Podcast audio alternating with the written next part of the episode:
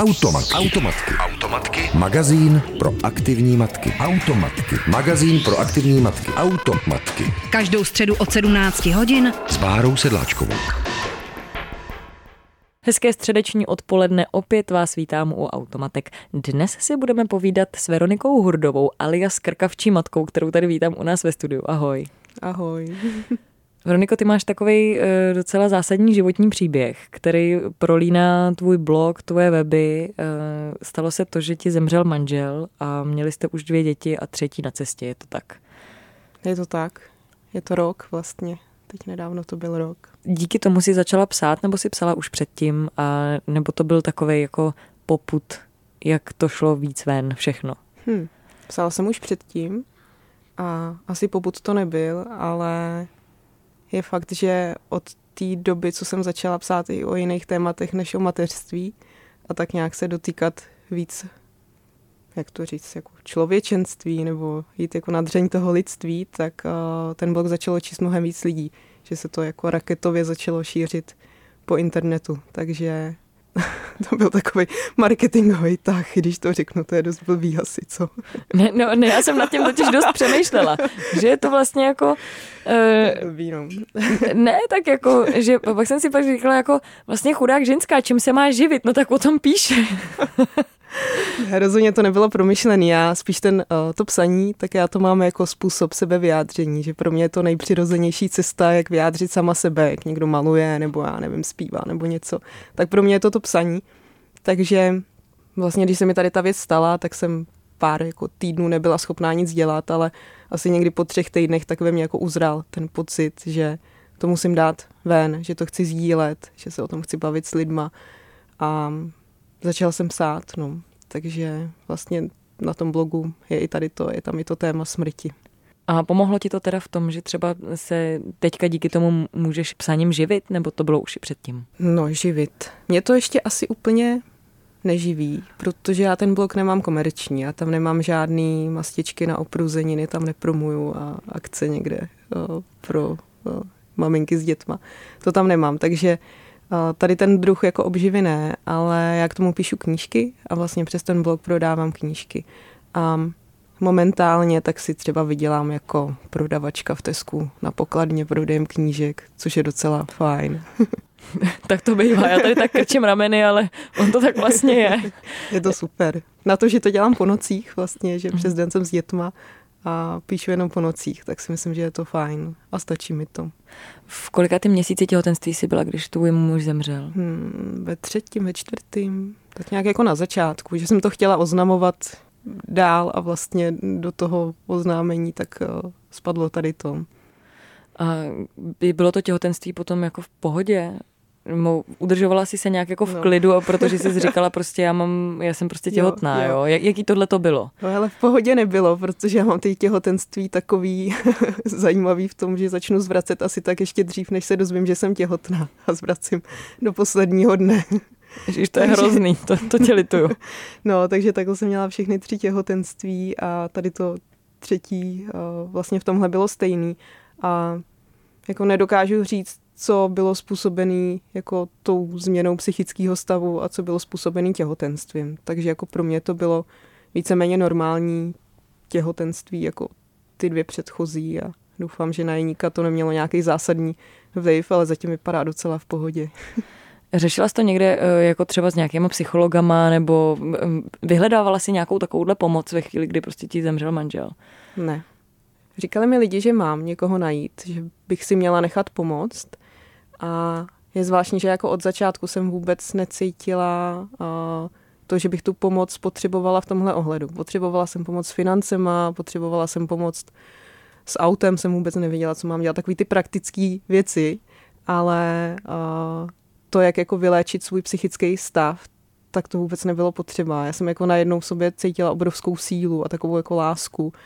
A to je asi divný v tom jako mluvit ve spojení se smrtí, ale, ale vlastně takovou krásu na světě, jako radost ze života. A ono je to zvláštní, že je to jako v opozici s tím smutkem, ale pro mě se to vlastně nevylučuje, že jako člověk může být hluboce vnitřně smutný a přitom zároveň obdivovat nádheru toho světa, ve kterým je. Takže takhle jsem to tam měla úplně od začátku hozený a věděla jsem, že se z toho v pohodě dostanu sama, že bude líp a že jsem tomu věřila od začátku. A co děti? Jak, jak to zvládla s dětma? Jak jsi jim to vysvětlila? Mm, řekla jsem to úplně tak, jak to bylo, že táta zemřel, že už nepřijde, že už ho neuvidíme a my se o tom bavíme tak, jako že je andělíček, že je na obláčku, takže že on nás vidí my ho nevidíme a že až umřem, takže za ním půjdou a oni to vzali úplně v pohodě. Oni toho jako nelitují, oni si užívají, um, vzpomínají jako na to hezký, co měli s tátou, takže na něm myslí v dobrým a vzpomínají na ně docela často, že třeba každý den si na něj vzpomenou, což je hezký. Uh, ale zároveň jako nelitují, že teď tady ten táta není, ale litují toho ve smyslu, já nevím, třeba když táhnu tašky s nákupem, tak oni řeknou, je to škoda, že tu není táta, že by jí pomohl.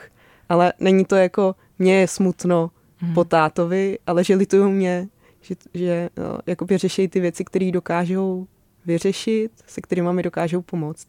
A zároveň na tu budoucnost, tak vlastně nemyslej v tom smyslu, Ježíš, mě je to líto, že táta mě nepovede na maturiták, mě je to líto, že táta nebude, až budu jezdit na kole poprvé a tak, tak to, jako, to jim je taky jedno. Jo? Že oni jak jsou ukotvený v tom okamžiku, tak je to vlastně strašně krásný.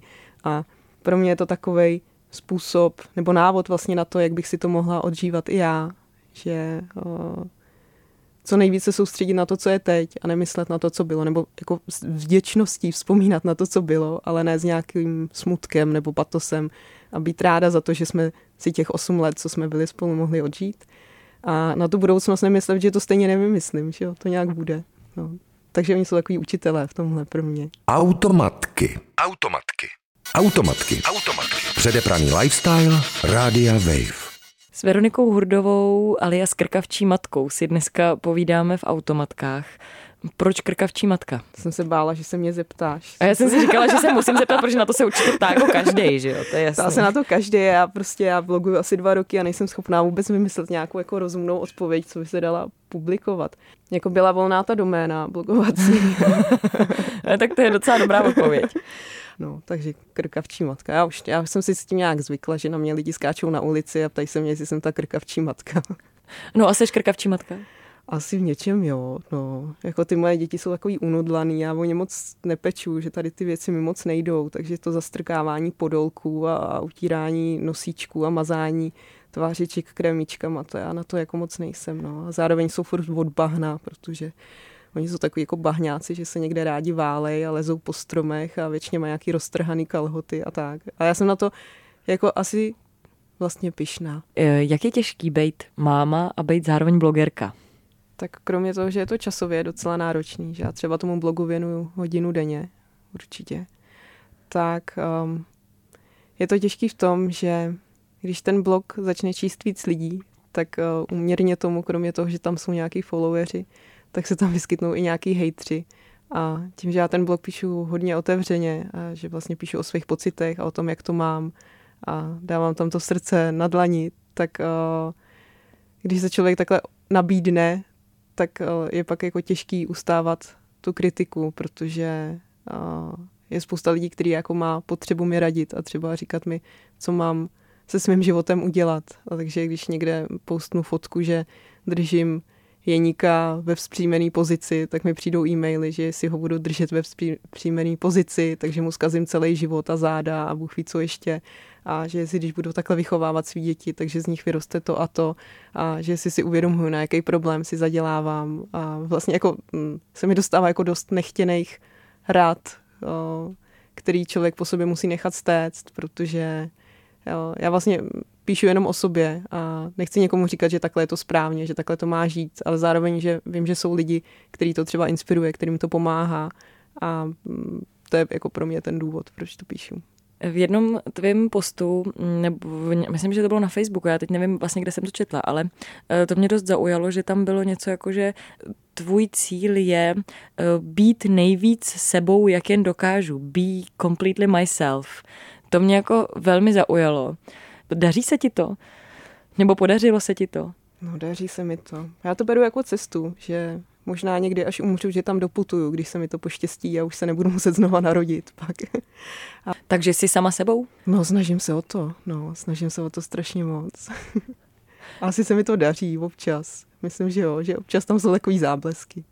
No a jak k tomu člověk dojde, že je, že je úplně on? Já nevím, já se třeba učím si sobě nelhat, že mm, být sobě pravdivá jako třeba v emocích. Víš, že když něco prožíváš, tak si říct, oh, no jak se dostat sama k sobě. Já jako nerada dávám nějaký univerzální návody, ale ty děcka v tom hrozně pomáhají, že oni, když jim člověk lže, nebo když se na ně snaží hrát nějaký hry a, a, a habaďůry, tak oni to prokouknou a přestanou tak jako fungovat. A když je člověk úplně sám sebou a nechá ty děti, aby ho poznali, tak oni jsou v tomhle výborný zrcadlo, jakože to krásně odrážejí ten můj vnitřní stav. Eh, ty taky píšeš o takzvaně svobodné výchově. Já když jsem si ty články četla, tak jsem si tak říkala jako, no teď to je jasný, ne? To, to, přeci, to přeci děláme. A tady krkavčí matka o tom píše. To, eh, vlastně to je takový jako terminus technicus, co to vlastně je teda ta svobodná výchova? No on to moc terminus technicus není. Já jsem asi, jenom že spíš ta svobodná výchova, že jsem to já tak pojmenovala, ale ten přístup, tak eh, to tady propaguje asi víc lidí. A pro mě ta definice toho se dost proměňuje a momentálně tak eh, bych to asi definovala tak, že je to svoboda v tom nechat právě v dětech vyvěrat to dobrý, co v nich je. Svoboda nechat je jít si vlastním tempem k tomu, co potřebujou. A zároveň svoboda v tom, abych já sobě dovolila být sama sebou. Tak to je teď pro mě ta svoboda. Jo, že to nejsou žádné techniky, postupy na dítě a tak. To asi ne. A jsem jako hodně daleká tomu někomu radit v tom, že když udělá to, toto, to, tak bude ten správně, svobodně vychovávací rodič. Já když nás jako vezmu v tom fungování s dětma, tak my jsme taková kompaktní jednotka, která jako každý ten člen zná toho druhého člena tak dobře, že si můžeme mezi sebou dovolit být úplně otevřený a vlastně jako všechno řešit s tím, že já vím, že ty máš nějaký důvod, proč něco děláš, já ten důvod chápu a pojďme to udělat nějak spolu, abychom to vyřešili, aby nám v tom bylo dobře. Takže mm, já, já jako ten stav toho svého mateřství, nebo tak, jak jako s dětma fungujem, tak bych nazvala, že je to takový plynutí, že je to strašně příjemný, že se v tom člověk cítí dobře a nemusí si říkat, jako jestli jsem dost dobrá máma pro ty děti, nebo jestli jsem tady neudělala nějakou chybu. Ty jsi mi ještě předtím, než jsme začali natáčet ten rozhovor, eh, vlastně zmínila, že máš chůvu, babičky a Aha. že chodíš hrát volejbal a to si myslím, že je hrozně zásadní pro to, aby ta máma si dokázala mít ten čas pro sebe nebo Dychla. dělat to. Tak já ti popíšu, jak vypadá můj uh, beach volejbal dvakrát týdně. Jo. Uh-huh. Všechno nachystám, ještě když má přijít babička, tak to nachystám ještě víc, aby jako neřekla, že tam máme binčus. Takže strašně makám předtím, pak na sebe rychle hodím v oblečení, rychle jedu na ten trénink, tam si to rychle odtrénuju, pak se ani takhle ze sebe oklepu jenom písek a makám zpátky, jo, takže to je ten můj odpočinek. Ale I, i tak je to dobrý, jako palec nahoru. Já jako, jsem že za to super. strašně ráda. Tady to byla jako ten volejbal, já to hraju přes 20 let, tak to byla jako jedna z věcí, kterých jsem si chtěla uchovat i naskrz to, že jsem teď sama, že mám tři děti a tak, tak to byla jako první věc, co jsem si říkala, kdyby nic, tak si musím nechat ty dva volejbaly týdně. Že to je prostě zásadní. To já si zase dokážu říct docela o pomoc. Mm. Takže máme chůvu, teď nám začala chodit paní na uklízení jednou za 14 dní, takže se nemusím stresovat tím, že nejsou vytřený podlahy a tak. Takže víš, že si řeknu, že tak já vydělám za hodinu tolik peněz, tak když dám chůvě tolik, nebo paní na uklízení dám tolik, tak je to úplně v pohodě, protože mě to pomůže vlastně. Automatky. Automatky. Automat. Automatky. Automatky. Tolerujeme, akceptujeme, diskutujeme, neodsuzujeme. S Veronikou Hurdovou, krkavčí matkou, blogerkou si dnes povídáme tady u nás v automatkách. Když jsi eh, na konci minulého vstupu zmínila, že když si spočítáš tady to, že když ty věděláš za hodinu tolik a dáš paní na uklid tolik, na co má žena v České republice mm-hmm. jako vdova nárok? Hmm. Řešila jsi to nějakým způsobem takhle určitě jakoby se, nějak, se státem, se sociálkou a tak to se řeší, ne? Jo, jo, já už jsem tam, jsem tam mohla nastěhovat skoro, jako jak jsem obcházela furt ty úřady. Je to hrozně moc, jako na, na jednoho člověka, ještě když jste v osmi měsíci a máte obíhat ty, ty úřady, tak to je šílený. Um, v Čechách má nárok žena na vdovský důchod a vlastně je to tak, že ho dostává i víc let já teď nevím, jak dlouho, jestli je to jako pokud se stará o ty nezaopatřené děti, a potom má nárok na sirotčí důchody. Takže já na každý dítě ještě pobírám sirotčí důchod. A odvíjí se to jako od toho, kolik vydělával ten manžel. jenže je potřeba doložit, musíte být manželé a je potřeba doložit ty příjmy manželovi. Takže já jsem jako hodně času třeba strávila tím, že jsem hledala diplomy z vejšky a různý potvrzení, kde pracoval a tak. Takže to, jako taky nebylo jednoduchý. A ty vlastně jsi teďka ještě pořád na rodičovský dovolený, je to tak? Já ještě protože, pobírám rodičák. Teď protože Honzíkovi je, kolik je nejmladšímu Honzíkovi? No, sedm měsíců, dneska. je, to je hezký. No, tak mu uděláme, Gratulujeme. uděláme mu malý dort. Kojila jsi? Nebo kojíš jeníka? No ještě pořád kojím, proto jsem taky jsem dneska táhla sebou. Takže to nemělo vlastně vliv na to, že bys třeba neměla mateřský mlíko. To tak, že všechno, Ne, jako všechno v pohodě. A já si tady to ani nepřipouštím. Já to tam mám jako jasnou věc, prostě budu kojit Mhm. a nazdar. Mhm. Že pro mě jako tady ty věci mě nestresujou. Porodím dobře, porodím.